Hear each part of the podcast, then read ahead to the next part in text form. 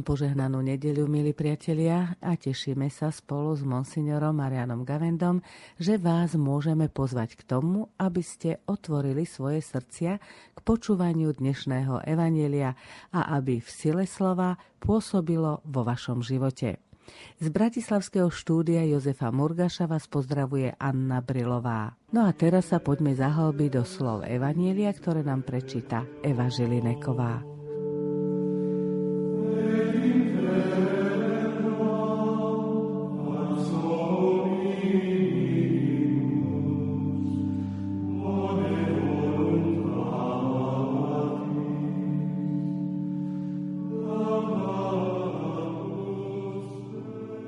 Čítanie zo svätého Evanielia podľa Marka. Ján povedal Ježišovi, Učiteľ, videli sme koho si, ako v Tvojom mene vyháňa zlých duchov. Bránili sme mu to, veď nechodí s nami. Ježiš vravel, nebránte mu, lebo nik, kto robí divy v mojom mene, nemôže tak ľahko zle hovoriť o mne. Veď kto nie je proti nám, je za nás. A kto by vám dal piť čo len za pohár vody preto, že ste Kristovi, veru hovorím vám, nepríde o svoju odmenu. Ale pre toho, kto by pohoršil jedného z týchto maličkých, čo veria vo mňa, bolo by lepšie, keby mu zavesili mlynský kameň na krk a hodili ho do mora. Ak by ťa zvádzala na hriech tvoja ruka, odtni ju.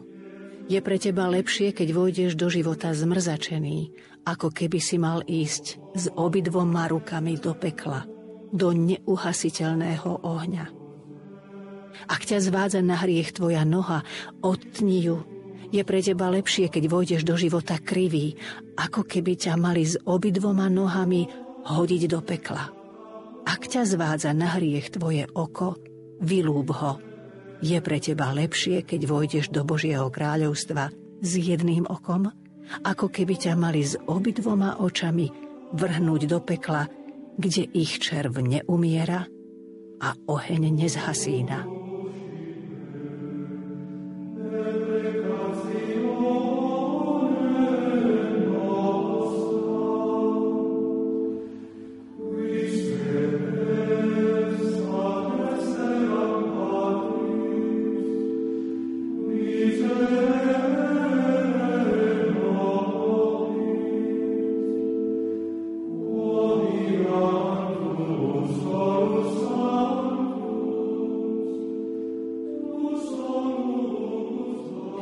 Vypočuli sme si evanelium, v ktorom sa apoštoli pozastavili nad tým, že ešte niekto okrem nich vyháňa zlých duchov.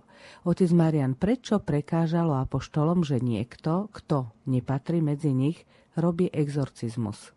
Podstatou tohto malého nedorozumenia alebo sporu ani tak nebol exorcizmus, ale závisť pretože učeníci bránili tomu, ktorý v Ježišovom mene vyháňal zlých duchov, ale nepatril do skupiny učeníkov. Svojho času som počul také dosť vtipné rozlíšenie, že sú tri druhy egoizmov. Prvý je osobný, ten sa odsudzuje, druhý je rodinný, ten sa ospravedlňuje a tretí je národný a ten sa oslavuje. Tento egoizmus apoštolov bol kolektívny niekde medzi tým rodinným a národným. Z jednej strany je to pozitívne, že konečne si učeníci uvedomujú, že tvoria určitú kompaktnú skupinu a tvoriť skupinu je samo o sebe dobrá vec a Ježišovi šlo o to, aby naozaj apoštoli, tí, ktorých si vybral 12, a to číslo bolo symbolické, nielen konkrétne, reprezentovali celok Izraela a zároveň aj rodiacu sa novú církev ako jej piliere. Ale tu vidíme, že práve to vedomie si, že patria spolu a že oni sú Ježišovi vybraní učeníci, skrýva aj veľké riziko, a to je riziko elitárstva, pýchy a závisti. Ako som to zas e, ducha plne kde si čítal, že závisť je dcérou egoizmu a matkou nadradenosti. Naozaj to porovnávanie sa oni nepatria medzi nás a predsa vyháňajú zlých duchov, pôsobia, je to odveky problém cirkvi. A možno učeníci si uvedomili aj svoju zahambujúcu prehru, totiž oni svojho času prišli za Ježišom a hovorili mu, že mali problém vyhnať zlého ducha. Všetci ho vyháňali, to my kolektívne, my sme ho nevedeli vyhnať z posadlého, tedy Ježiš podal, tento druh diabolstva sa vyháňa iba modlitbou a pôstom, ale nazval ich aj malovernými. A zrazu oni vidia, že kto si si chodí a vyháňa zlých duchov a oni sami na to nemajú, aj keď išli spoločne. A tu je podstata celého príbehu, celej udalosti je v koho mene, v Ježišovom mene. Kto v dnešnej dobe môže vyháňať zlých duchov? Je tzv.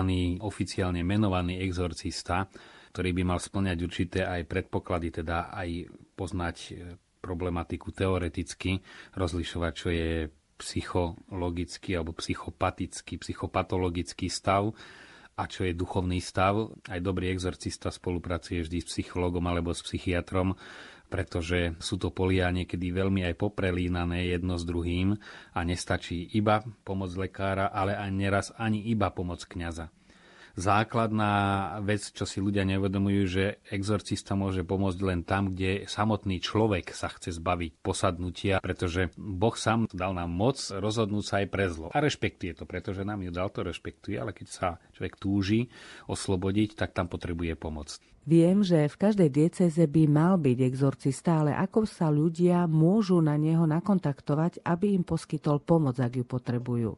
Najlepšie cez miestneho kňaza a keď ona jej konkrétne nevie, aspoň vie, na koho sa treba obrátiť. Prečo učeníci nechceli, aby iní vyháňali zlých duchov? Tak vidíme, že vyháňanie zlých duchov bolo súčasťou mesianského poslania, aby sa človek oslobodil. Tu je dôležité, že oni sa stiažovali akoby Ježišovi, že v tvojom mene, ako by si privlastňovali e, moc vyháňať e, zlých duchov Ježišovom mene. Vieme, že keď poslal učeníkov na prvú takú praktickú misijnú cestu, tak im dal túto moc a oni sa nadšení vrátili a rozprávali mu, že aj zlí duchovia sa nám poddávajú. No ale tu vidíme ten posúv, že už nie je v Ježišovom mene, ale tam vstupuje ešte meno my, v našom mene, nepatrí k nám. A toto je veľmi e, veľké úskalie pre samotnú církev, to vedomie my.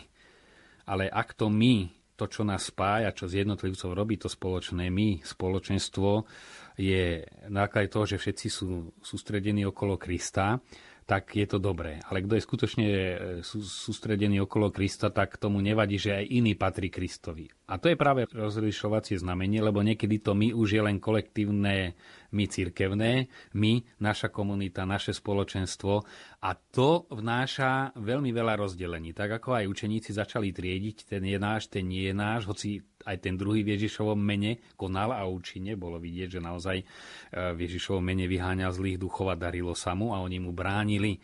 Dokonca v origináli je priebežný čas, že opakovane bránili a sa im to nedarilo. To bolo čosi, to bol určitý proces, určitý boj medzi učeníkmi a týmto človekom.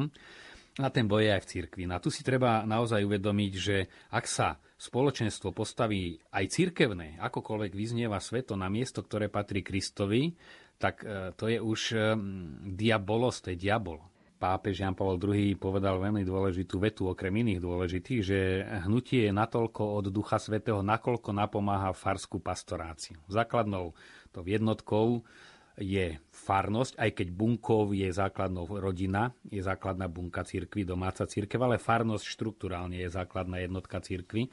A hnutie má napomáhať farnosť. Ako náhle sa separuje a rozdeluje farnosť, už nie je od Ducha Svetého, ale znova hovorím, je to diabolos a nie len ja povedal to Jan Pavel II. A potom vyšla inštrukcia práve pre hnutia mm, nejakých 90. rokoch podpísali ju kardinál Ratzinger, terajší pápež, kde samozrejme aj on, tak ako Jan Pavel II, zdôrazňuje veľký prínos hnutí, že ozaj sú hýbaní Duchom Svetým, vtedy je to hnutie naozaj náboženské, že Duch Svetý takto obnovuje církev. Ale keď sa tam votrie práve toto elitárstvo, tak sa tam votrel vlastne duch nesvetý, teda diabol, diabolos. Kardinál Ratzinger tam veľmi jasne hovorí, že aj keby sa príslušníci rôznych hnutí a spoločenstiev intenzívnejšie snažili o duchovný život, brali dôslednejšie prikázania, viac sa modlili, ešte sa preto samotné nemajú považovať za lepších farníkov. Lebo do srdca vidí len Boha. Naozaj niekedy ten človek, ktorý si poctivo plní svoje povinnosti a nemá neraz ani čas, alebo e, necíti potrebu chodiť na nejaké stretania, neznamená, že je horší alebo menej aktívny. Naopak, ak si ten aktívny zakladá na sebe, ja už patrím, alebo ja mám už taký a taký kus cesty odabsolvované, teda som ďalej než ten, ktorý je o rok pozadu, to už zaváňa naozaj privlastňovaním si rozhodovanie o vlastnej dobrote. A preto je to také nebezpečné, lebo vyzerá to ako dobre a môže sa tam veľmi ľahko votrieť práve ten nesprávny duch. Oh,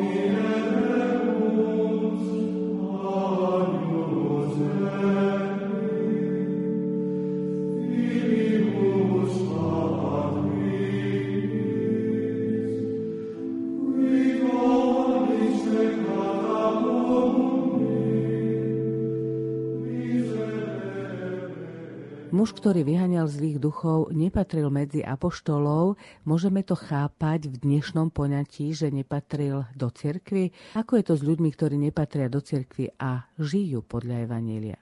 Aj na poslednom koncile, na druhom Vatikánskom, kde si církev kladla otázka aj sama o sebe, kto som vlastne, kto sme, čo je to církev a potom na čo je tu, pre koho, tak tam otcovia zozberali obrazy o cirkvi, ktoré sú v evaneliách a naozaj tie obrazy sú veľmi rôznorodé a každý vystihuje niektorú jej vlastnosť, ale predsa Ježiš hovorí, že mám aj iné ovce, ktoré tiež sú moje a nepatria do ovčinca, čiže tu treba v krátkosti povedať, církev v tom najúžšom slova zmysle, teda či už rímskokatolícka, grécko-katolícka, evanielická církev, ktorá má presnú štruktúru, aj tá je potrebná, kde je viacej ľudí e, pohromade, školy a tak ďalej, určité usporiadanie, to je sociálna potreba človeka, človek je stavaný, že potrebuje určitú štruktúru, to nie je výmysel. E, vždy, kde je viac ľudí pospolu, musí si usporiadať spolužitie ale potom aj náboženskú prax, modlitby, tradíciu teologickú, ktorá sa zapúšťala do danej kultúry.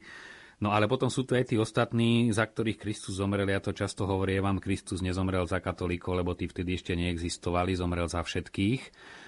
No a rôznym spôsobom patria do cirkvi. Či už túžbou po dobre, to už je prináležanie do cirkvi Kristovej, tej všeobecnej, teda medzi tých, ktorých Kristus chce spasiť. Každý sa môže spasiť iba cez Krista, či už je to kresťan akéhokoľvek vyznania, alebo hinduista, buddhista, moslim a žije podľa svojho svedomia, ale tým mostom medzi nebom a zemou je Ježiš Kristus aj pre neho. Aj keď v neho neverí, lebo ho nespoznal, ale prichádza k Otcovi len cez syna. Nejak inak sa k Bohu nemožno dostať. Od tohto aj napriek všetkým ekumenickým úsiliam sa nedá cúvnuť, lebo napokon ani iné náboženstva netvrdia, že majú Božieho syna, ktorý sa stal človekom, aby človeka priviedol k Bohu a dal mu účasť na božskej prírodzenosti. No a preto v skratke sa teda delí tá církev viditeľná a neviditeľná, duchovná, kde sa to samozrejme, malo by sa to prelínať, že kto je vo viditeľnej církvi by mal patriť aj do tej neviditeľnej, teda vnútorne byť spojený s Kristom. No ale tak ako rodičia a deti sú pokrvenstvom spojení, aj keď sa na smrť pohádajú a deti odídu na opačnú stranu zeme gule, ešte neprestávajú byť deťmi svojich rodičov, len sú narušené vzťahy. Takisto, kto raz už je pokrstený a začlenený do cirkvy, nemôže už do nej nepatriť. Je to len ozaj Božie dieťa, ktoré sa so svojím otcom pohádalo. No a tým pádom v istom zmysle nepatrí, nepatrí do rodiny v zmysle nemá účasť na živote rodiny, lebo odišiel preč, ale je jej členom. No, to myslím si, že je dosť presný obraz. A zase niekto, kto aj nie je pokrvný rodiny, ale tak sa zrastie s tou rodinou, že do nej zapadne, má na účasť na jej živote, takisto sú aj iní, ktorí naozaj sú verní svedomiu a nepatria síce do viditeľnej cirkvi, ale duchom už do nej patria. Tu je len to riziko spolahnúť sa, veď som pokrstený, patrím do cirkvi a tým pádom všetko, čo sa vzťahuje, si človek tak ako si automaticky prisuje na seba a môže byť ďaleko od cirkvi a myslieť si, ako do nej patrí.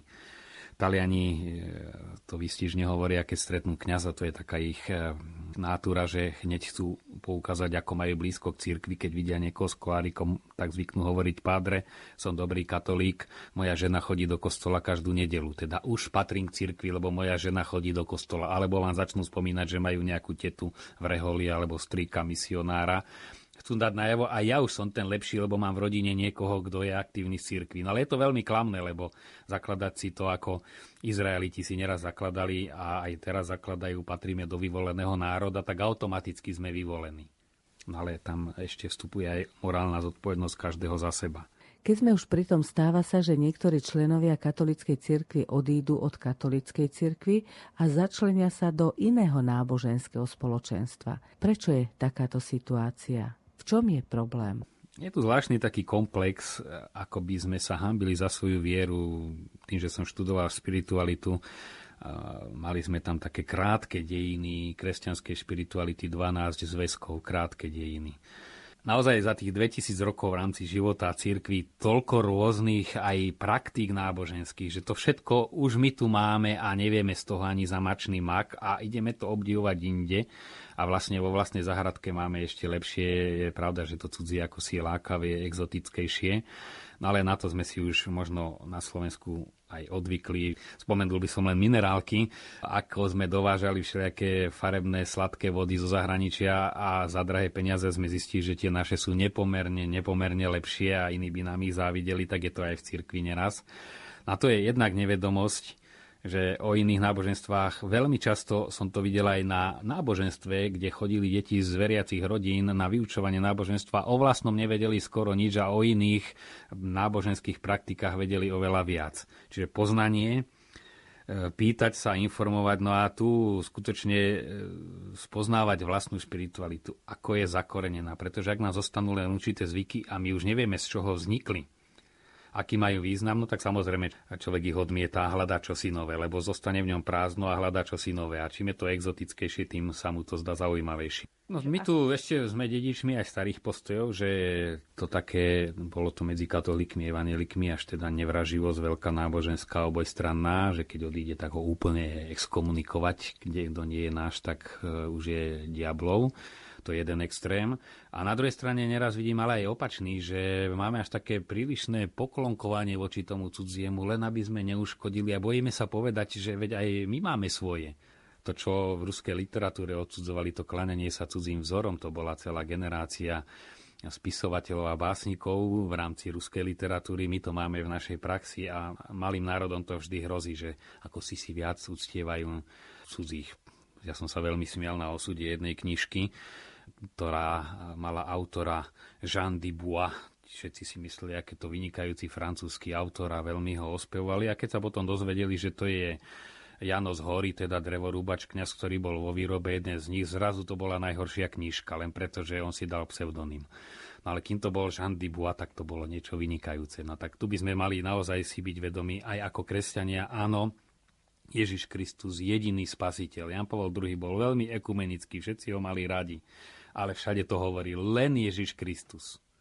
A nikto ho nenazval fanatikom alebo nejakým nepriateľom, dokonca spomínal to kardinál Tonko v Casablanke, kde je tak silný islám a na štadióne pápež zrazu tak otvorene hovorí, že len v Kristovi je spása a bolo tam asi 20 tisíc moslimov.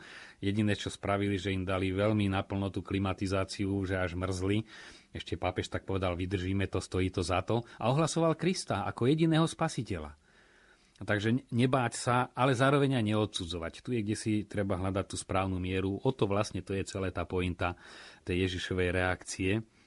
Keď nie je proti nám, je za nás. Teda ak koná dobro, nemôže to byť zlý človek. A ešte aj ďalšie Ježišové kritéria, podľa ovocia ich poznáte. Samozrejme, to ovocie musí byť trvalé, lebo niekedy zdanlivé ovocie, tá pohoda, to netrvá dlho aj v tých rôznych obrodných hnutiach, že je to na chvíľku všetko nadšené, ale treba sa pozrieť aj na druhú, tretiu generáciu.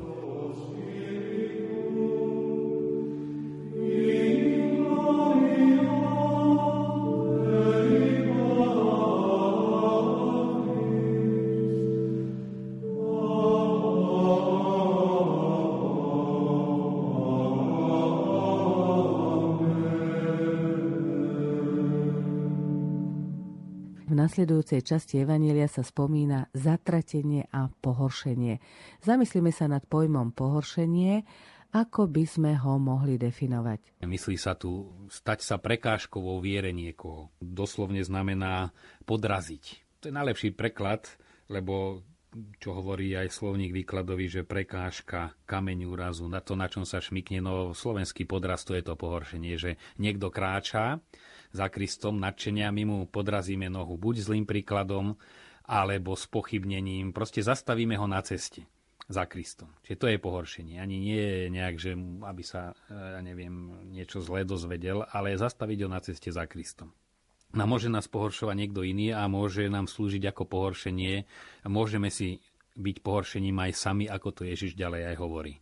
Keď hovoríme o pohoršení, pre niekoho môže byť pohoršením niečo, čo pre iného pohoršením nie je. Ako nájdeme tú mieru, odkedy je niečo pohoršením? Ježiš aj na takéto situácie reaguje, napríklad s Petrom a platením dane, keď mu hovorí, synovia sú síce slobodní, ale aby sme ich nepohoršili, a ešte urobí gesto, veď ja som pánom všetkého stvorenstva, jeden nejaký stater je nič, tak chyť prvú rybu a vyberi ho z nej a choď zaplatiť, aby sme ich nepohoršili. Potom aj Pavol hovorí o slabých vo viere, teda tých, ktorí ešte len začínajú, nie sú upevnení vo viere a tu celkové je ten evanielový duch radšej e, byť opatrnejší, než vyvolať v niekom pohoršenie.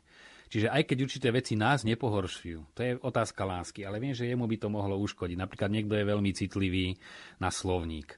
A ten, ktorý druhý používa, nemusí byť vôbec hriešný alebo zlý, nejaký neslušný, ale si poviem, ak je on na to citlivý, no tak, alebo pri vtipoch veľmi citlivo. Má sa ten druhý sa ho to dotknúť, radšej nie, aj keď v tom nemusím vidieť nič zlé. Samozrejme je tzv. aj diabolské pohoršenie, to znamená, že niekto sa za každú cenu pohoršuje. To už berie na seba. Ale keď sa niekto za každú cenu, na každej drobnosti pohoršuje, za to už nenesieme zodpovednosť. To je tzv. diabolské, že hľadá pohoršenie.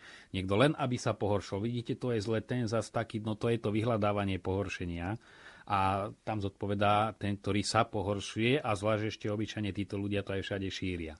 Videli ste to, si pamätám aj v katolických novinách, neraz boli takéto reakcie. Som stretol pani v trolejbuse a hovorí, idem zdesená z nášho stretnutia, lebo tam kto si povedal, že v katolických novinách šírite pornografiu vraj na strane 6, doteraz si to pamätám, a že je treba zakázať v kostole predávať noviny. No a to som zrovna išiel do redakcie, tak prvé, čo som spravil, som nalistoval to číslo, pozrel som stranu 6 a tam bola len ilustračka, rodina celá okolo stola, takého záhradného, bieleho, si to doteraz pamätám. A tá mama, čo obsluhovala, tak mala také šortky, ale vyslovene po kolena a ten kúsok lítka bol vraj pornografia. No tak to už je diabolské vyslovene. Treba mať tú zdravú mieru. No ale tu Ježiš chce povedať o inom, že naozaj treba odstraňovať všetko, čo nám bráni v ceste. Čiže nielen, že nám druhý podráža nohy, ale to, čo nás z tej správnej cesty vykolajuje, aj to máme odstrániť. Ježiš nás v dnešnom evanieliu žiada, že ak by sme niekoho mali pohoršiť, radšej si máme odťať ruku, nohu či vylúpiť oko. Samozrejme vieme, že ide o symboliku, ale aká je v tom symbolika? Tu samozrejme znova treba to brať v správnej miere. Jednak e, samotné to pokušenie prichádza zvnútra, ako to Ježiš jasne hovorí, keď ide o jedlá, že nie jedlá poškoňujú človeka, to, čo vchádza do človeka, ale čo vychádza zo srdca. No a zase aj vylúpiť oko, aj odrezať ruku ešte neodstráni srdce, lebo tie pokušenia by išli tak či tak. E, to sa nedá vonkajškovo tu Ježiš tým odťatím chce poukázať na radikálnosť, že naozaj človek oko potrebuje, ruku potrebuje, ale radšej byť bez nej, než keď to má viesť k zlému. No a potom je to aj určité stupňovanie, prečo hovorí práve o oku a v tom poradí, v akom hovorí, je to vlastne nielen orgán, ktorý potrebujeme, oko, noha, ruka je veľmi dôležitá, ale ruka to je vlastníctvo, čiže e, rukou si priťahujeme, chcem mať a nie dávať. Ak ťa ruka ťahá k tomu, že by si stále len hrabal mal a miesto dával, odtni, lebo taká ruka ti je na nič. Ale tým chce povedať, začni dávať. Takisto za noha znamená smerovanie, kam ideme.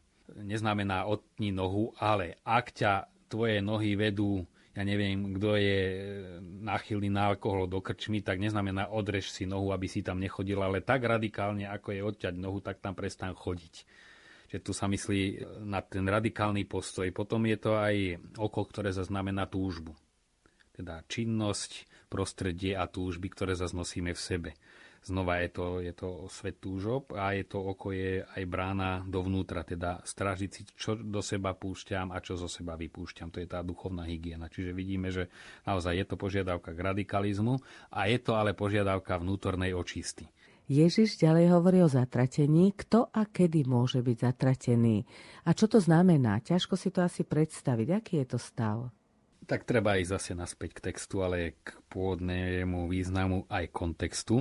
My tu máme e, použité v slovenskom preklade e, hodiť do pekla, Taliani majú do gény, totiž aj ten stav pekla, jednak aj Biblia má 6 či 7, myslím, rôznych stupňov, takisto ich preberá aj svätý Tomáš Akvinský a o tom väčšinou nevieme, že sú to rôzne stupne a stavy a nie len bežne to, že si povieme peklo, kotol, smolu, čertov, ale to je stav duše a niekedy aj fyzický stav, ale tu treba povedať do gény, tak ako to Ježiš povedal.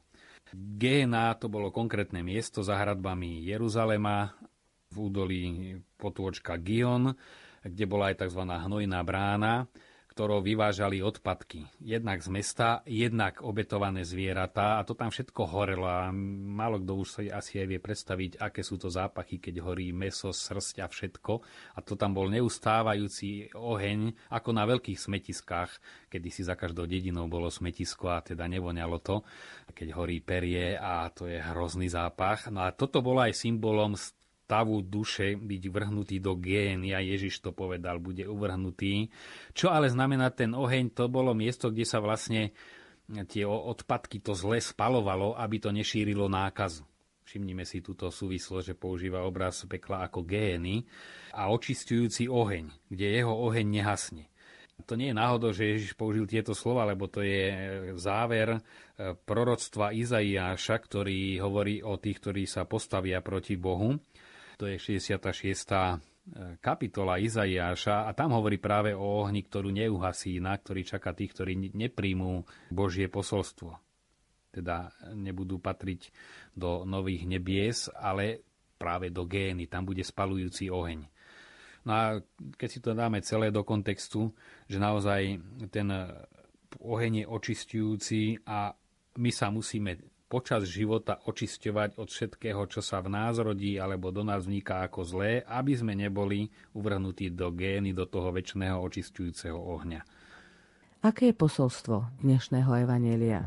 Tak nakoľko zahrňa viaceré rozličné témy, Možno by bolo dobre práve sa spýtať sami seba, či si príliš nezakladáme na tom, že patríme do nejakého hnutia, spoločenstva, či sa už tým pádom nerobíme lepšími, alebo či sa nepovažujeme za lepších už len preto, že chodíme každú nedelu do kostola. Spýtať sa, že či aj vnútorne ja patrím do cirkvi. A prejavuje sa to práve tým, že sa teším z úspechu každého dobra. Keď sa vyskytuje často porovnávanie, odsudzovanie, tak tam je už čosi, čo je diabolské. Čiže spraviť si také spýtovanie svedomia. To je prvá vec. A potom e, spýtať sa, čo tak najčastejšie človeka stiahuje. V duchovnom živote sa to volá naviazanosť, nemusí to byť vždy zlo, ale naviazanosť pútava aj človeka, ktorý sa rozhodol ísť k Bohu. Neraz je to práve zdanlivá maličkosť a vôbec to nemusí byť niečo zlé, ale človeka spútava. Kým to neroztrhne, tak sa nepohne ďalej.